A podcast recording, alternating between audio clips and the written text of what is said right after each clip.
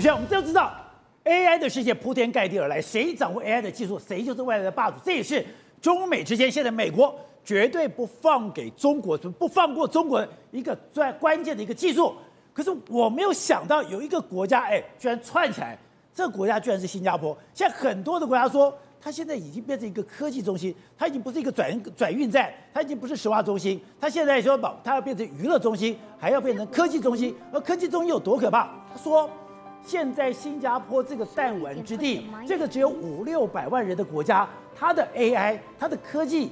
已经进到他们的生活之中了。对，保杰哥，所以新加坡现在的野望非常清楚，他喊出说我们要成为一个智慧城市，但讲白了就是智慧国家，什么意思？他整个有 这么厉害吗？对，来我跟各位细数哦，整个国家的整体层面，大家过去想说 AI AI 总是在科技方面，他现在要把它融入在。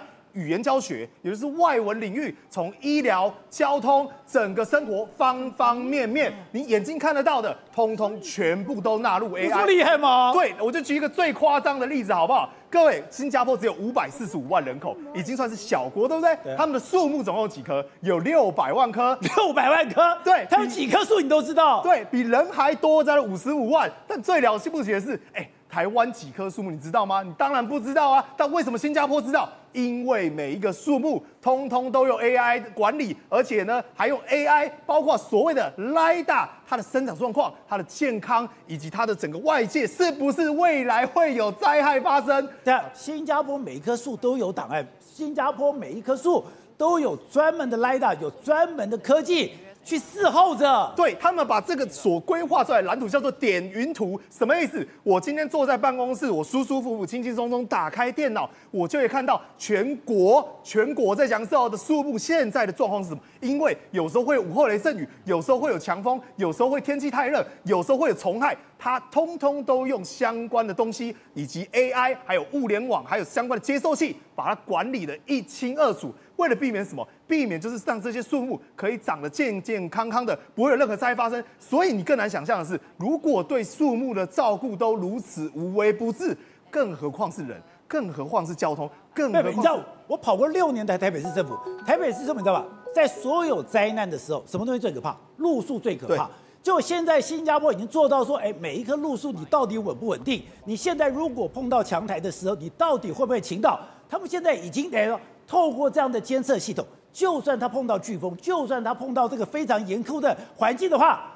它树倒的状况是大幅改善了。对，所以宝杰哥，像我们过去跑台风新闻最困扰的就是说，我好像要打电话到灾防中心，说哪里路树倒塌，我们要特别去拍。哎，新加坡不他不用，他通通都知道，而且哪个树倒都知道，哪个树倒瞬间第一时间在办公室就知道。而且最为特别是什么？过去他们还有计算过，以前呢一年路树倒塌可能会有三千棵路树，他们到今年为止，透过这个 AI 系统减少到。只剩五百棵，那很厉害耶！只剩下六分之一，光是知道路树倒怎么倒塌还不稀奇，重点是他们还真的有办法预防路树倒塌。不是你刚刚讲，哎，现在这个树已经很夸张了。你刚刚讲，我今天经过了捷运站，我今天经过了，我在等于说，我今天要到新加坡，或者我在任何地方，我全部都。都有这种科技在我的旁边，对，所以宝力哥，这就是智慧城市的蓝图之一。来，我先讲到一个大家最为熟悉的，什么意思？我们进出海关的时候，是不是都要排长长人龙，一等就是两三个小时？包括先前也曾经发生过许多的事件，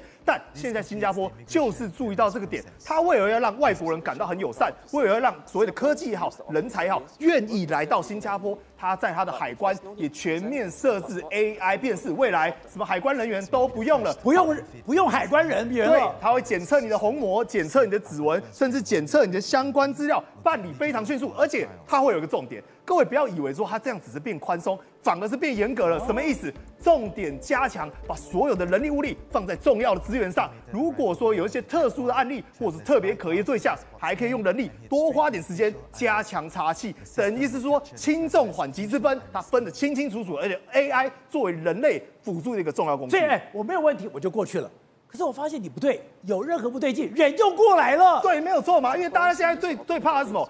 混那个摸混鱼摸水，什么意思？就发现说一群人，如果人多的状况之下，海关它是属于人，所以它会疲乏。但是 AI 不会疲乏，AI 它就是只凭科学的数据来去监测你的一个状况。所以未来新加坡不只是要欢迎人，更会在海关边境严防的查缉上来讲更上一层。好，那我们刚才讲的新加坡一直以香港为敌。刚刚讲呢，新加香港过去是世界的金融之都，现在新加坡也有个野望，居然要想把。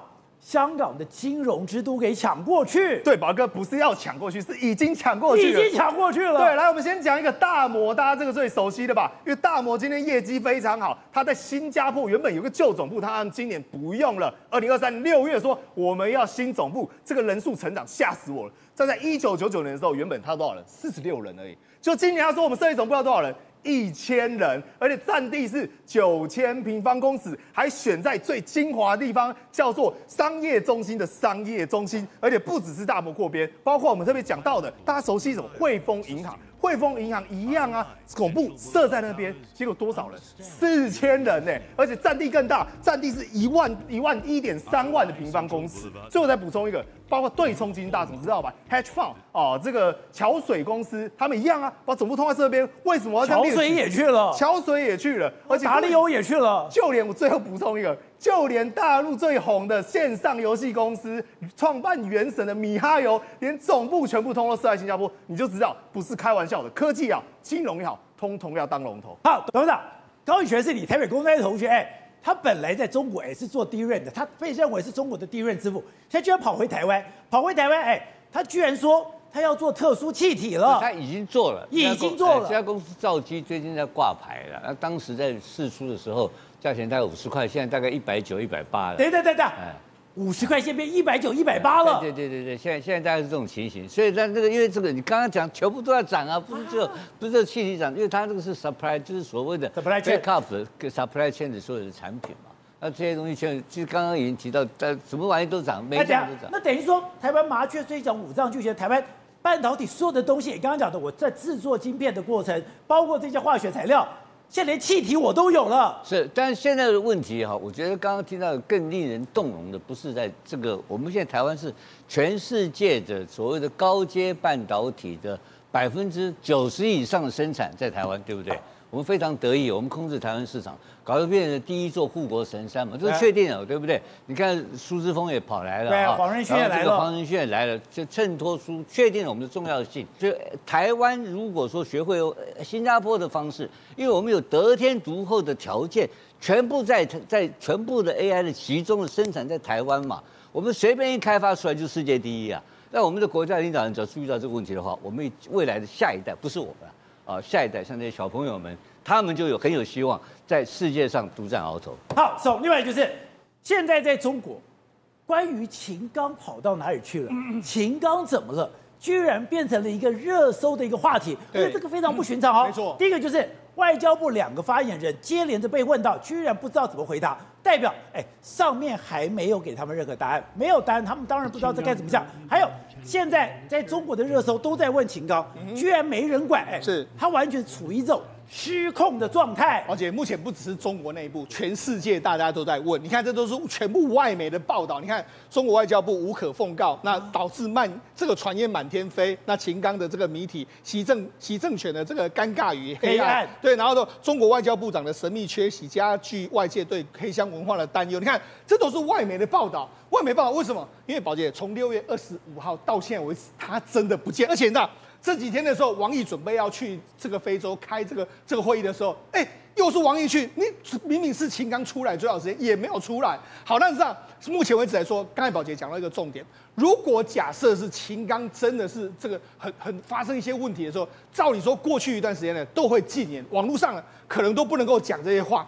可是问题是，宝杰知道吗？事实上，你现在在网络上，你还是可以查到，还是可以查，还是可以查很多。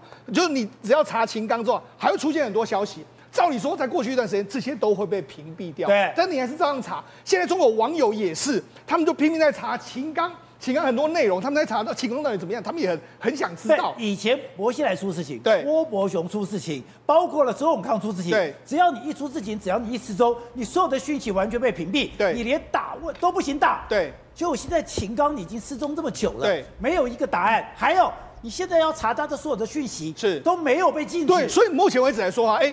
因为因为我们知道说，目前为止，习近平可以说是所有的言论体系什么，他都可以一把抓。那他没有进这个，难道他是在看看外面的风向到底怎么样？我要来怎么样来处理秦刚这件事情吗？所以现在我一直来说话，宝杰这样，这个已经搞到什么？搞到你看，外交部就说，你看，哎，你这个现在秦刚是我这个中国的外交部长吗？秦岭就说，哎，毛宁就说，建议你去查阅中国外交部的网站。这个太夸张吧？是，你是外交部的发言人。对。别人问外交部的发言人说：“秦刚是还是外中国外交部长吗？”对，请你查阅中国外交部的网站。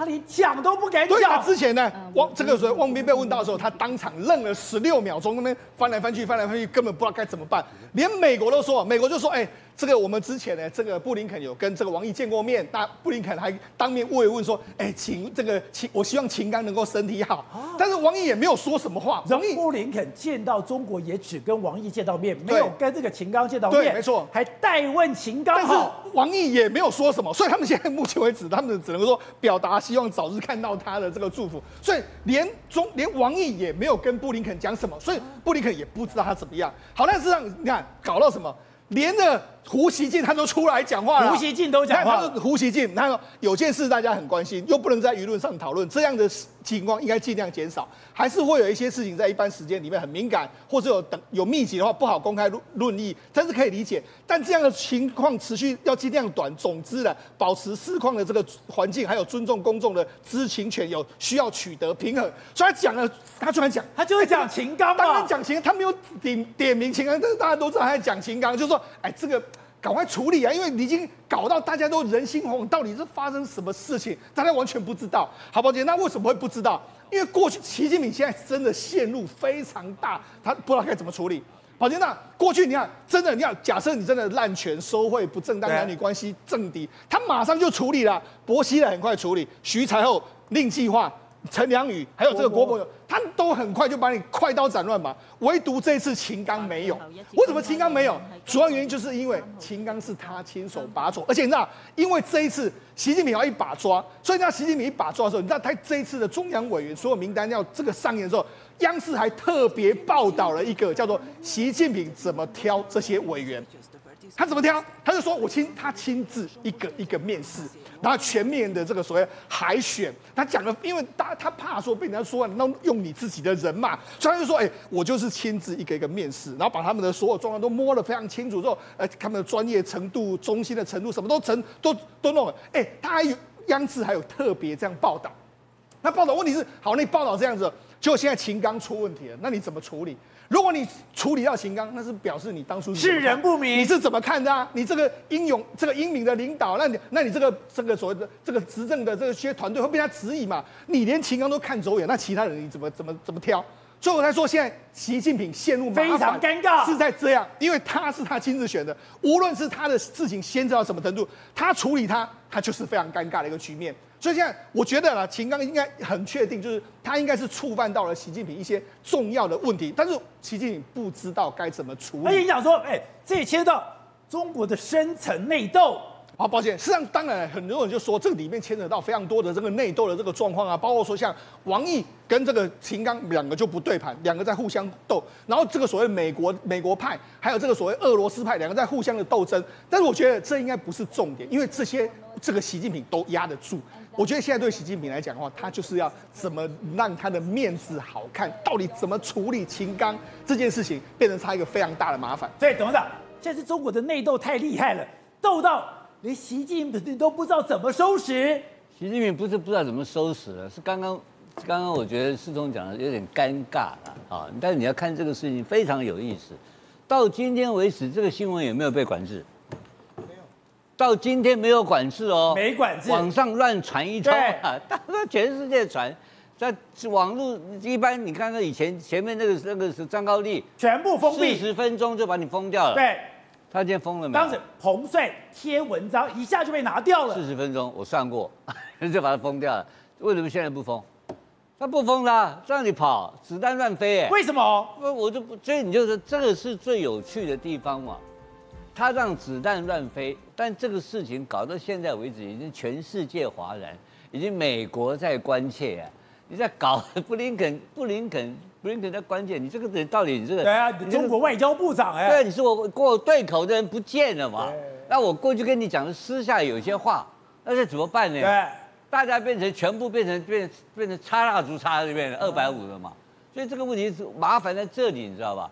但是这个事件，你看看今天他的背景都跑出来了，他是他是根正苗红啊，哎，他的他真的根正苗红，他的姑丈是李兆新呢。李肇星，李兆新，李兆新是有名的中国外交的才子哎，对，私人部长哎，然后他的姐姐是那个什么，是这个是是这个是是是香港电视的香港电视的这个采访部的采访部的这个这个主管哎，对，他的姐姐最有名的一次表演就是李兆新在以前担任这个所谓两会发言人的时候，李兆新口才非常好，然后文采非常好，就他姐姐就问他话。他他就他因为他大共产党就逃掉嘛，就他是他的他是他姑丈啊，他那个香港他在香港公司上班，他去抓他的衣抓抓李肇星，他衣衣服，搞全世界都看到了怎么看这个记者那么嚣张，敢去抓他？他是姑照，一高丢 不会敢信，你知道？所以他们家是非常有背景的家族啊，是真的有背景，因为他不是普通，他是外交世家嘛，所以习近平用人啊有一个有一个诀窍，要自己人。那自己人的话，怎么怎么搞两个小三什么关系？那个没屁事。我我认为他现在这个事情在拖，拖到等于说你这个事情呢，当你把它清干净以后，那秦刚会不会用？我认为恢复原职的机会非常大。So，今天我跟你讲，苏志峰来到台湾，非常的低调。对。那我就想，哎，奇怪了，为什么跟上次黄仁勋来差那么差不多？是。黄仁勋来非常高调啊，穿个皮衣还把皮衣送给人家，还去夜市吃小吃。可是苏志峰连对他的员工讲话都要求一个字不能外流。对，你说第一个，他的个性本来就非常保守，是他的个性本来非常低调。第二个是开打了，开战了，他现在要去抢黄仁勋的地盘。当你要去抢人家地盘的时候，对，当然是越低调越好。宝杰，这是一场 AI 霸主的这个争霸战，晶片霸主的争霸战。目前当然遥遥领先是黄仁勋，黄仁勋目前以百分之九十六的市占率遥遥领先。目前 AMD 不到百分之二啊，所以这样对对苏姿丰来讲，他要如何完成逆袭？要逆袭的话，哎，我来台湾的时候，我要我是要找可能是 NVIDIA 的供应链的时候，我当然只能够低调，因为黄仁勋他们的供应链一定会重叠，当然一定会重叠。黄仁勋当然可以很高调，你看他参加电脑展啊，然后送皮衣给这个云达的董事长，然后还去各地方站台，然后去台湾写雅琪，为什么？因为我是王者，我目前是全世界的第一名，我是 leader。你知道它的市占，它的目前的市值已经来到一点一兆美金。目前的 AMD 不过它的六分之一。你说 AMD 现在从技术、从产能、从市值，我都对你这么低的时候，我当然来到台湾，哎，某些程度来说，我是来你的地盘，我当然要相当相当的低调啊。不过今天苏志峰也说了，因为 AI 的市场很大，我他认为说我跟这个 NVIDIA 一定可以互相的共荣，但是不好意思，王者只能够有一个。目前富比是说呢，苏姿丰正尝试的想要把这个王冠呢，从黄仁勋的头上把它摘下来。虽然他们是有亲戚关系，但是这一场战是一定要势必开打的一个局面。你说他们两个是一个。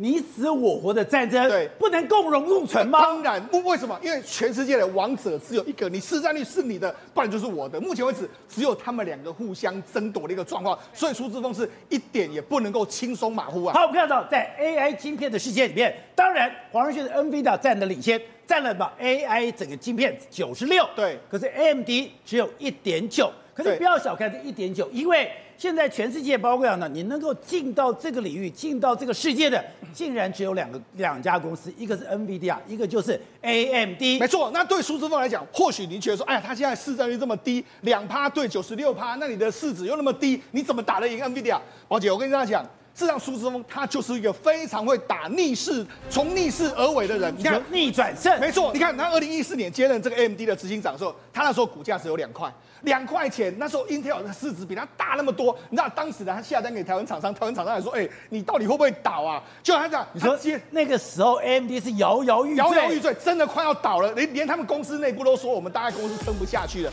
就没想到他就说砍掉重练。第一个，他把原本的代工伙伴格罗方德，我宁可当时已经亏损了，我再赔。一百亿，然后我就转向台积电。你说他跟格罗方德解约的时候赔了一百亿，他那时候已经亏损了，他还是照样这样做。好，这样做之后，你看，二零一四年接任执行长之后，二零一七年开始转亏为盈，然后到二零二二年的时候正式超越 Intel，现在 Intel 已经被他击击溃了。所以经过八年的时间，你看从逆袭，哎，当时他跟 Intel 差多少？就经过八年的时间，就把 Intel 给击溃了。也就是二零一四年，Intel 是半导体的龙头，当然，他当时是摇摇欲坠。对，到了二零二二年的时候。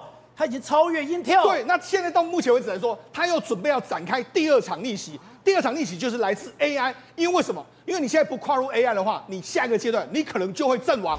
这绝对不是我们随便说说。你说我只守到我现在的 CPU，对，我只守到我现在的领域，不行吗？当然不行。我们讲两家公司，一个叫做三星，一个 Intel，他们目前在 AI 呢似乎是很难使上力，对不对？我就跟他讲，这个市况到底竞争了多惨烈。二零一八年的时候，三星跟 Intel，Intel 当他们两个是全世界半导体的第一名跟第二名。二零一八。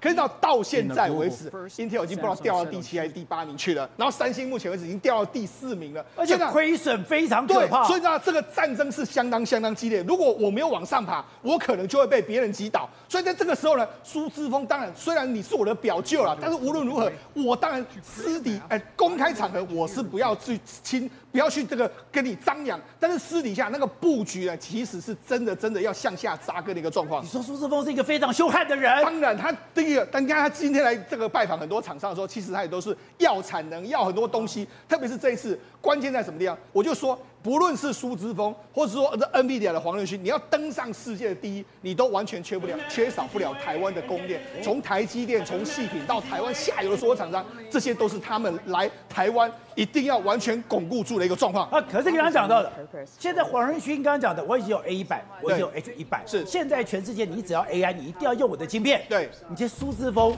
AMD，对，凭什么跟人家斗呢？而且苏姿丰的六月初六月的时候呢，他们展开了这个所谓 MI 三百 X 的这个晶片，这个晶片就是 AMD 用来挑战这个这个 NVIDIA A 一百跟 H 一百的最重要的晶片，能挑战吗？而且这个晶片来说的话，事实上以这个目前为止的这个 NVIDIA 哎 AMD 的说法里面来说的话，它里面有一个非常重要，就是它有一个一百九十二 Gigabyte 的 HBM 超宽屏的这个 DRAM，这个 NVIDIA 只有一百二十，哦，所以我觉得我在这个 DRAM 上面我赢过你非常多。那赢过你非常多是什么意思？我可以在处理的速度是更加快，所以他其实呢有说我们就是为了这个，你看他说这个晶片呢是为了大型语言的模型还有其他尖端人工智慧模型而设计的。你说他是冲着 NVIDIA 来的，所以他相当有自信。你看。他这样自有自信的画面里面来说，他当时也展示了相关的这个技术。他就说：“你看，我们用一个所谓人工智慧的这个语言来开始说，他就哎帮我们写，他用这个晶片去 run 哦，用类似 ChatGPT 的语言呢去帮我们 run run 出来之后，他就说你写一一个有关于这个这个圣这个旧金山的一首诗，就他就真的写出了一首诗。所以呢，他其实也是可以的啊。对啊。”他没有作弊吧？是没有作弊。他现场讲，你写一个 San Francisco 的诗，是没错，他就写出来了。所以他表示什么意思？表示我在人这个所谓生成式的人工智慧里面来说，我跟 NVIDIA 其实是有拼的。那事实上后来很多专家去拆解它的芯片之后，发现它的功能呢，大概跟 NVIDIA 大概有八成到九成左右，因为它的软体比较比较差。但如果软体能够跟上的话，搞不好它是真的有可能会跟 NVIDIA 不相上下的一个状况。而且你之前特别强调。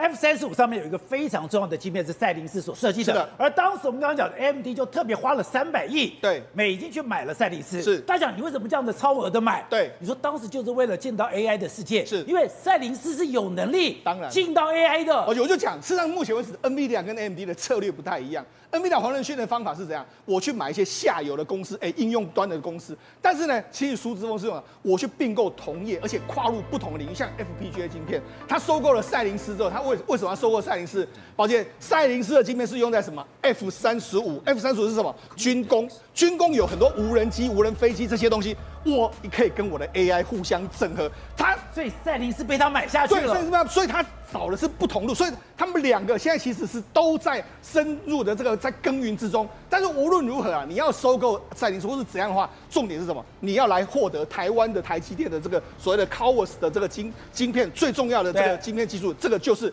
他们两个能够胜负的最重要的关键。所以说。今天不管苏志峰，对，不管黄仁勋，对，来到台湾，其实最重要的就是台积电，对，而且你说苏志峰跟张忠谋的私交非常对好，他们两个现在要怎么样？听说哎、我跟台积电谁的关系好？那当然了，我们就讲黄仁勋不用讲，他是这个张忠谋董事长两个情同父子。那目前为止，他也是台积电非常重要的客户。那苏志峰也是啊。大家想说，哎、那苏志峰跟台积电有什么关系？我跟他讲一个非常有意思的。他跟张忠谋董事长都是 MIT 的电机的工电机的这个学士啊，他们念的同个同一个他们学校等于是同个学校的学长跟学妹啊。那你知道后来 MIT 的，对，那你知道后来呢？苏之峰去什么地方？他第一个工作，他去德州仪器啊，那不是也是也是台积电，只是说他们两个没有互相重叠到。但是你想，哎，我去德州仪器，我又在德这个 MIT，那你一定很早就认识他嘛，所以对他们两个当然有非常好的私交。再来，我跟他讲一个最厉害的，苏之峰，我们也不要看他说这个样子，他是拜登的这个科技顾问啊。那拜登他是拜登，拜登科技顾问，对，他是拜登哥，而且他他是美国拜登介绍他的时候说什么？他是美国一个非常重要的半导体的专家。那你想说他到底有什么样的半导体专家？我跟他讲两个小故事。第一个小故事之后，我们有没有听过一个叫做同志城？所以同志城二零零二年的时候，那时候台积电能够击败联电，就是因为台积电力主当时力主说我要在同志城上面我要自己制作，对自己制作。保洁站，这个同志城是谁提出来？你知道吗？就是苏志峰提出来的，他当时就说，哎、欸，他要开发，因为那当时是 IBM 第一个提出来的，对，他就说，哎、欸，我用我认为了，用铜来取代铝的导线是他主张的，所以当时候就为什么会？所以台积电是用他的主张打败联电，应该这样说，这个主张后来台积电采用，只是台积电用的是我自己的技术来研发，但是呢，我们当时的联电就是用说，哎，那我跟 IBM 互相的合作，所以因为这样子才路拉开了一个重要。但是这个重点在什么地方？因为他提出这个所谓同制程之后，他还有一个叫做 SOI 绝缘体上层负系的技术。目前为止，这个技术是所有的半导体都要用到这个技术。他是拥有这个专利权的，所以呢，他其实是相当相当厉害的。所以苏之峰不是软体设计很强，他是硬体很强，硬体非常厉害。然后除了这个之外，宝姐，我刚才讲另外一件事，大家有没有玩过这个 PS Five 的镜片？PS Two 的这个镜片，PS 的镜片，事实上是苏之峰他扮演一个非常重要的角色。假的？真的？为什么？你看当时他他当时 IBM 跟谁？跟 Sony 还有东芝互相合作。合作之后，他们就说我们当时要打败当时的任天堂，我们要发研发一个新的这个晶片。他就提出了一个微处理器的这个架构，用在 PS 的这个游戏主机里面。结果后来完成之后，大家惊为天人，说怎么有这么好的功能？所以 PS 之后才能够跟 AM 这个所谓的超这个所谓任天堂。互相的 PK，所以他其实是一个非常厉害的人。所以你知道为什么 AMD 他的工程专业这么厉害？他是一个标准的工程师的性格，他对产品非常非常的了解。难怪这么低调。对，然后他又不喜欢输，所以我才说嘛，目前看起来的话，他似乎是没有跟他差距很大。但是我觉得，所以他说我喜欢赢的感觉。朱之峰绝对不是可以小看的人。我认为他的布局，他的眼光，经过三五年之后，我觉得或许这一场战争会出现不太一样的格局。而且你知道说，如果要打这场战争，刚刚讲战争之前要高高筑墙，广积粮。是广积粮，我就要在准备所有的武器。是他们来台湾。就是来穿 Mookie 耶，当然啦、啊，互相要巩固自己的这个供应链之外，那目前为止来说，AMD 当然也有准备非常多，因为我们知道事实上，NVIDIA 能够获胜来说，主要是它有一个 CUDA 的这个这个所谓的软体，那现在它也要弄一个自己的软体，叫 ROCm 的这个软体，也就是说，我也要软体，软硬体不是只有打硬体战，还要打软体战，所以我才说嘛，这两家公司现在呢。我觉得台面上这个所谓 AI 晶片就是这两家公司了，只有这两家吗？其他都差距太远。那不是讲说 Intel 也想进来啊？不是讲说 Amazon 也要进来？不是 Google 也要进来？不是大家都要进来吗？应该这样说啦，目前为止通用型的话就是这两家公司，Intel 也很想进来。Intel 这几天那个基辛格跑到中国大陆去说，哎，我有一个高地第二版的这个东西，哎，可以用让你们用这个所谓的这个 AI 的生成生成器。可是问题是，它这个高地它在海外有发表，它在海外根本卖不出去，卖不出去。它现在只能够说，哎，我应该。东西现在卖不出去，因为他跟人家差太多嘛，所以我才跟你说，未来这个 AI 生成器器里面就注定就是 AMD 跟 NVIDIA 两家公司互相对抗。那所以苏之峰为什么要现在开始低调的划水？我觉得假以时日不出五年，我觉得这个战况可能会异常的激烈。好，辉诚刚讲的，你当然开始打一场战争的时候，我们来讲，我就要开始准备所有的资源，备粮备人，所有的资源。就没想到两个人，黄仁勋跟苏志峰都来到台湾。来到台湾，我听讲才知道哦。原来为什么他今天去南科？原来我们的科学园区非常有玄机。你不要以为说，哎，科学园区就盖几栋大楼啊，很多的公司进去。科学园区最厉害的、最神秘的是它的地下世界，而且它的地下世界都是跟港口连通的。是啊，宝杰哥，其实这个礼拜有一个非常重要的新闻哦，台积电不是宣布吗？它的南那个呃高雄厂那个两奈米本来是要做那个二十八纳米，现在直接要变成二奈米，要在那边。为什么？因为很重要一件事情是，高雄原本是我们石化园区，石化园区里面有非常多的地下管线，而这地下管线现在都还存在哦，你知道吗？当台积电要生产七纳米以下相关的一个制程的时候，有一些气体是绝对重要的，像是氢气。而氢气这种东西呢，你如果是像一般管一般车子来输送来输送去的话，它很危险。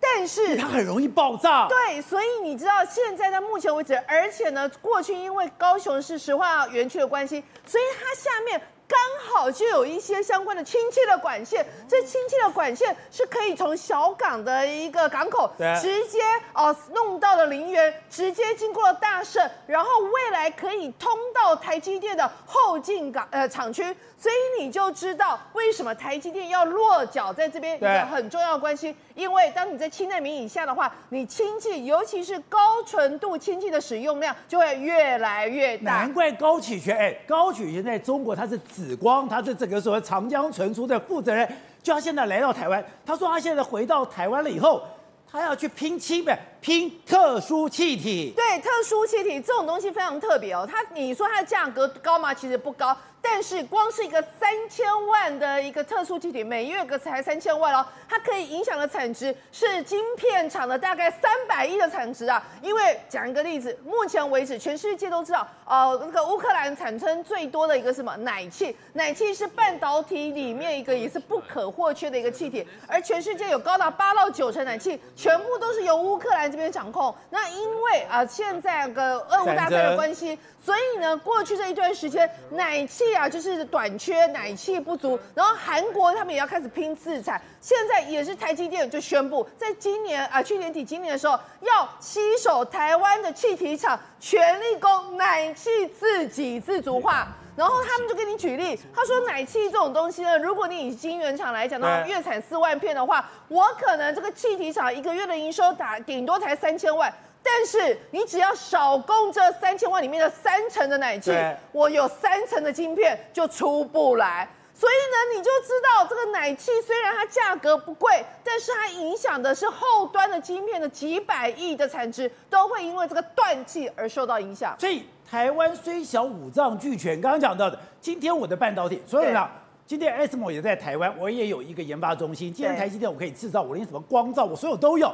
现在刚刚讲，包括什么纯的这个二氧化二二双氧水，你说现在连台湾，台湾连气体都可以制造，代表说半导体所有的东西。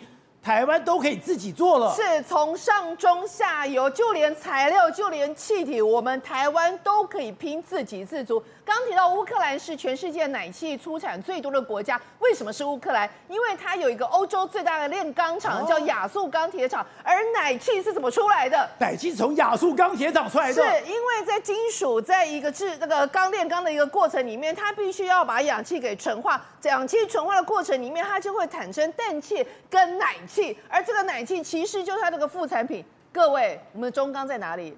高雄。对，所以就非常有趣的就是，因为高雄过去是我们的石化重镇以及炼钢重镇。所以它反而这个气体地下管线成为啊现在这个半导体重镇一个不可或缺，甚至可以是拼过其他国家这个秘密武器。因为这些气体其实在整个半导体生产过程里面都有一个非常重要角色。就以刚刚讲的一个氢气为例，你知道吗？就是台积电它在七纳米以下的话，它必须要用那个氢气，尤其是高纯度的氢气，然后每秒五万次的夯击，夯击液态锡。把这个液态锡变成是气体的。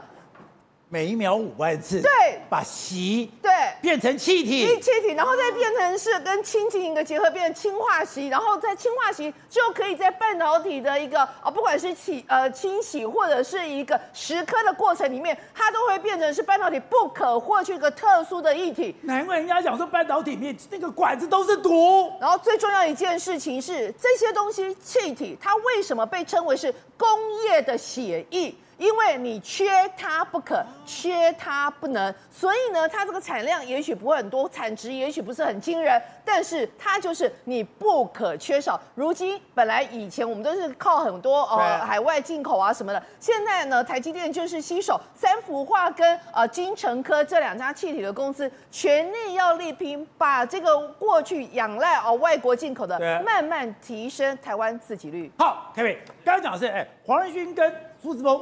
来到台湾都是要去抢单子，也就是我被跟他讲，我要来抢产能，抢产能最关键的当然就是台积电。甚至你说台湾有很多，哎，虽然看起来我们并不清楚，但是它是不可或缺的，非常重要。也就是说，这个产业链很多东西缺一不可。没有想到这些产业链台湾全部都有。宝杰，这个是哦，我们说哈，这个说 这个武林至尊 NVIDIA 哈，这个这个如果说这个 AMD 不出谁与争锋啊？我告诉各位哈，他们两个对，一个是倚天剑，一个是屠龙刀，对，而且这个地方是一个共伴效应，哦，共伴。NVIDIA 这个这个先来台湾，然后现在 AMD 又跟上来，两个台风卷在一起的时候，那个外围环流已经掀起了台湾这个 AI 产业的千堆千堆水，而且很多本来是我们认为说，哎，好像是毫毫不起眼的，可能是你不起眼的，哎，没有想到说它有一个新的一个发展，比如说我们六月份来的时候，我们讲过那个。静默式的、液冷式的，我们照着讲广运，说冷却，对，广域涨了一个月，到现在还在涨，等于说市场上还在讨论这个所谓静默式的一个所谓的一个冷却的方式。以前我们的冷却就是用风扇，用气体这样慢吹吹吹吹，风扇已经现在吹已经不行了，我要用液体了。而且它以前是做，它以前是做自动化，大家认为自动化有什么了不起？这个就是现在产业的一个变革。那今天我告诉各位哈，今天苏姿丰他当时为什么会把亏损的这个 AMD 呢，把它反败为胜？有两个关键，第一个。他把它引导到这个所谓的一个伺服器的方向。第二个，他做了一个大动作，他跟那个格罗方德有没有？格罗方德他把他一百亿丢给你，我解约，我就是要台积电，只要台积电。对我，我解约，我大约台币呃台币一一百亿，一百亿，对我解约，我我赔给你，我就是要台积电。所以造就成现在这个整个整个的 AMD 起来跟竞逐，跟 AM NVIDIA 竞逐，而且他们这一次来台湾，为什么他要紧跟着来台湾？因为这个 NVIDIA 这个黄仁勋他已经包了很多的产能了嘛，包很多产能，赶快来还来得及啊！对他不不赶来，而且大家要知道一件事情啊，三星每次都在喊一句话啊，你们台湾哦，三星每次都说我们我们技术好，没有错，三星也会做高阶高阶的制程，可是它差在一个是什么地方？差在一个良率。来，我跟各各位讲一个非常重要的关键。台积电之所以能够笑傲三星，就是在这个所谓两块，一个叫做 CoWoS 先进封装，这个我们节目讨论很多了，对，异材质堆叠。再来第二个是，哎，大家没有注意到，就是台积电这个地方，他自己做自己做封装，做不够的才分一些给日月光。可是有一块哦，台积电是交给这些厂商做，这些厂商以前大家认为说，哎呀，你太昂贵，现在是怎样？不断的不遗余力的在做扩产的动作，这个叫做什么？先进的一个界面测试，探针卡测试。探针卡。我问各位一个问题：为什么台积电刚刚说我们刚刚有提过，台积电为什么本来高雄要做二十八纳米，突然间变成二纳米？二纳米需求嘛，这个等于说等于说大家都不然怎么会跳到二纳米？这种他为什么不跳？呃，所谓的四纳米、三纳米？表示二纳米有市场。对，就是高阶的高阶需求已经很等于说需求非常的大。那这个良率就是我们打败三星的关键。那你看哦。最近哈有一些我们说台北股市里面有一些公司啊在创挂牌新高。什么叫挂牌新高？挂牌第一天到最近买你都是赚钱的。你看这些公司代表什么公司呢？包括了先进封装里面哈，有些挂牌公司里面包括了像这个所谓的一个星云哦，七月十二号创，七月十七号创新高，宏硕七月十二号创新高，CoWoS 都是 CoWoS，閎康七月十四号创新高，都是七月这一个多月以来都是急速拉抬创新高。对，然后呢，你看哦，哦，等一下。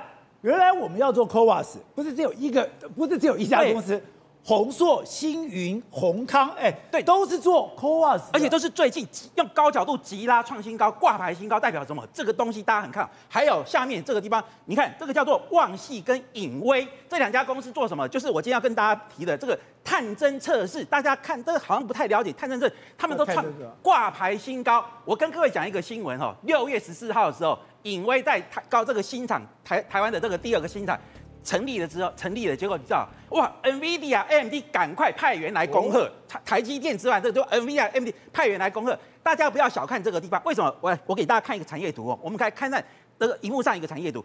传统的制造过程是什么？我先做一个细晶圆，然后我再来做封装，我再来做一个测试。好，那如果说这个地方对，如果说我今天你把那个黄色那块先把它遮起来，那如果说传统传统就是说。我测到最后测试不行，我打掉重练。各位，现在我们是做那个 EUV 贵的要死，现在高阶制程，你知道吗？平均一个十二寸晶圆高阶制程一片哦，制造的过程成本是多少？两万美金，两万美金台币六十万。你你做错打掉了，就是六十万就没有了。所以现在加了一个黄色这个区块，把它插进来，叫做探针卡测试，也就是说这样子就可以这样增加良率。各位你不要看哦，加了这个探针卡测试哦，如果说你原来百分之七十的良率，可以提升到百分之九十。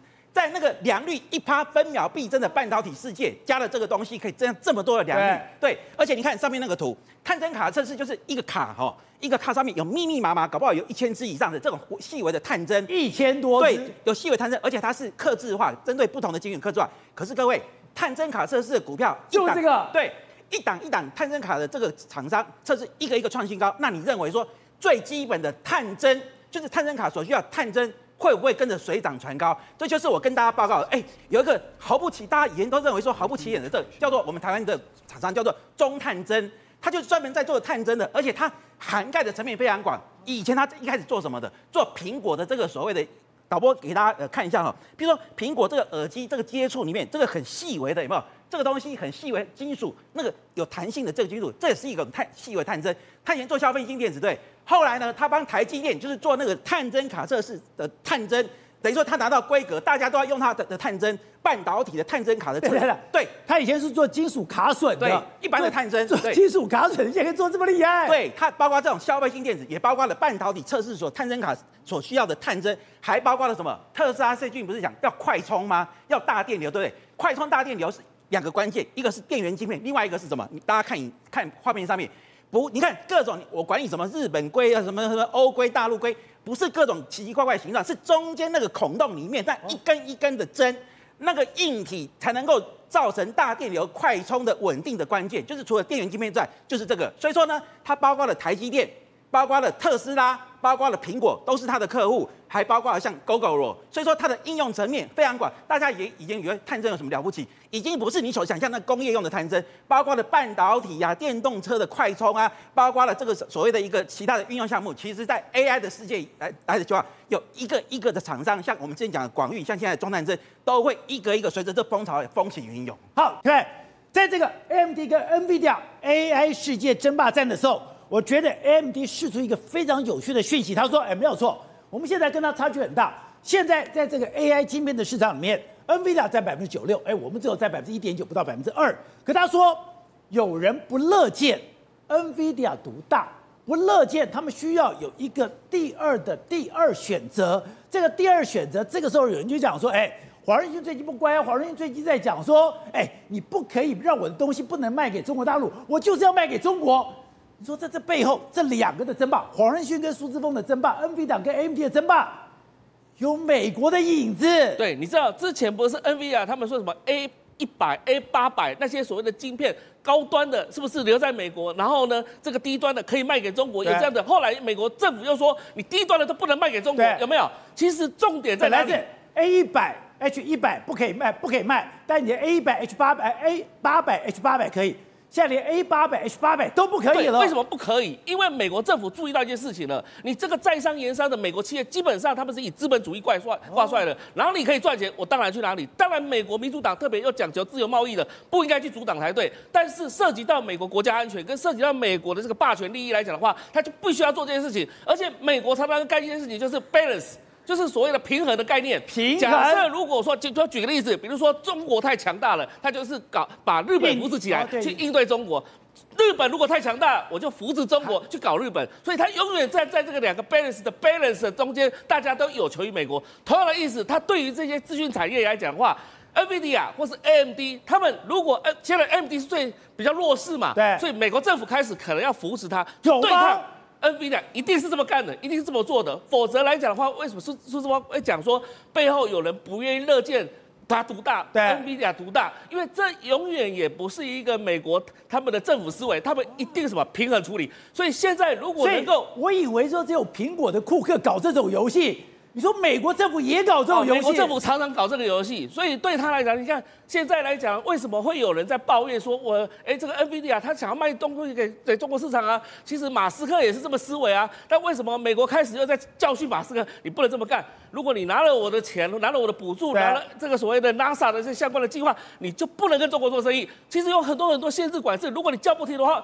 美国自动的会去扶持另外一个企业来打击你。所以这个时候呢，其实要担心的是黄仁勋。而不是苏姿丰，因为苏姿丰他现在是其实背后应该有美国政府的支持。是，我们看到了美国的新闻这样的，拍凤凰城，凤凰城就大大的气温多少度？一百一十七度华氏，哎，那江顿堡四十七度，而且他们的地狱谷，像我们现在地狱谷已经五十六度，现在新疆已经五十二度，非常非常热。那讲说，哎，这是别在远在天边嘛？台湾现在有一件事情把台湾吓坏了，马来貘，台湾的马来貘今天往生了吧？往生了以后说。他居然是热衰竭过世的，对，所以今天这个台北市动物园呢，大家都陷入一片哀伤当中。那原因很简单嘛，就天气太热了。我跟各位报告，台湾是全球升温的重灾区，全球平均增加一点二度，台湾增加一点八度。来，我们看到这个马来貘，它是呢来自捷克的马来貘，所以它的名字很有巧思，它叫摩克哦，取马来貘跟捷克。所以呢，这个摩克在十八号的时候，它是什么一个死亡法？被人家发现说，竟然好像是热衰竭哦，而且它的时间太过迅速了，所以。导致说动物园想要处理也没有办法，因为它大概在十四、十五号那个时候才开始身体出现一些异状。来，大家就是看到这是我们的摩克，非常可爱。可是我们都觉得说，马来貘照理讲，哎，它基本上是在东哎在东哎东南亚生存的，它照理讲应该很耐热啊。对，它本来马来貘本来讲相对来讲，对于这种热带的天气就比较能够适应，所以才会让动物园也没有办法去自治。啊，另外一个新闻，哎，我把我吓死的是在日月潭，日月潭我们知道现在有很多外来种的鱼虎。鱼虎里面，大家要抓来不及，就有一个鱼虎，它等于到，它居然被太阳晒到，它被太阳晒到了以后，哎，人家去看，它的鱼肉已经熟了。是宝哥，我看到这个，我实在肚子都饿了。不是，哎，这个鱼虎大家知道什么？它是外来物种。过去大家最为烦恼就是说，哎呀，日月潭鱼虎这么多，清都清不完，每年呢都要花大笔的经费去清这些鱼虎。结果好了，这个鱼虎叫这叫做自作孽不可活，什么意思？因为鱼虎想要去攻击原本这个是保育的鱼种啊，叫做曲湾鱼，它呢是设置在日月潭里面，还特别用隔箱给隔住。结果这个鱼虎撞啊撞，撞啊撞，就一不小心把自己给撞上岸了，撞上沙滩来。各位看到，这就是这个鱼虎，它渔民呢发现从中把它切开，结果你看这个肉完全是熟的，变白的了，肉熟了。对，鱼虎原本的肉应该是红色的吧，对不对？结果它切开不是，里面还有带有纹路，白白的，而且呢还有这个灰灰的纹路，所以变这一只鱼虎撞上了这个岸，撞上这个走道了以后，没有多久。火开，不就要死掉？死掉火开熟了，对，所以这叫什么？太阳火烤嘛。因为各位你知道，日月潭它虽然是一个湖面，但因为常年水位高涨，所以太阳之下它会形成一种聚焦折射效应，本来就比外面再热，而且太阳更加的大，所以这些鱼丢在地上，等于是什么？火烤鱼啊，直接天然火烤就把这个鱼虎给烤熟了。而且我看这个画面太可怕了。我们今天讲的，现在有一个高温穹顶在北美上空，就现在。高温穹顶到处都是，对，所以我们就讲到现在美国发生一个状况，从佛罗里达州到加州，而且呢气温一路飙升哦。跟各位报告，测到了几次，突破几次高温，一万两千次哎。因为美国腹地庞大，所以相对来讲破纪录比较容易。但这个一万两千次的数字，其实它也象征意象，是整个全球的环境都不断的温度在上升，造成整个环境的大灾难。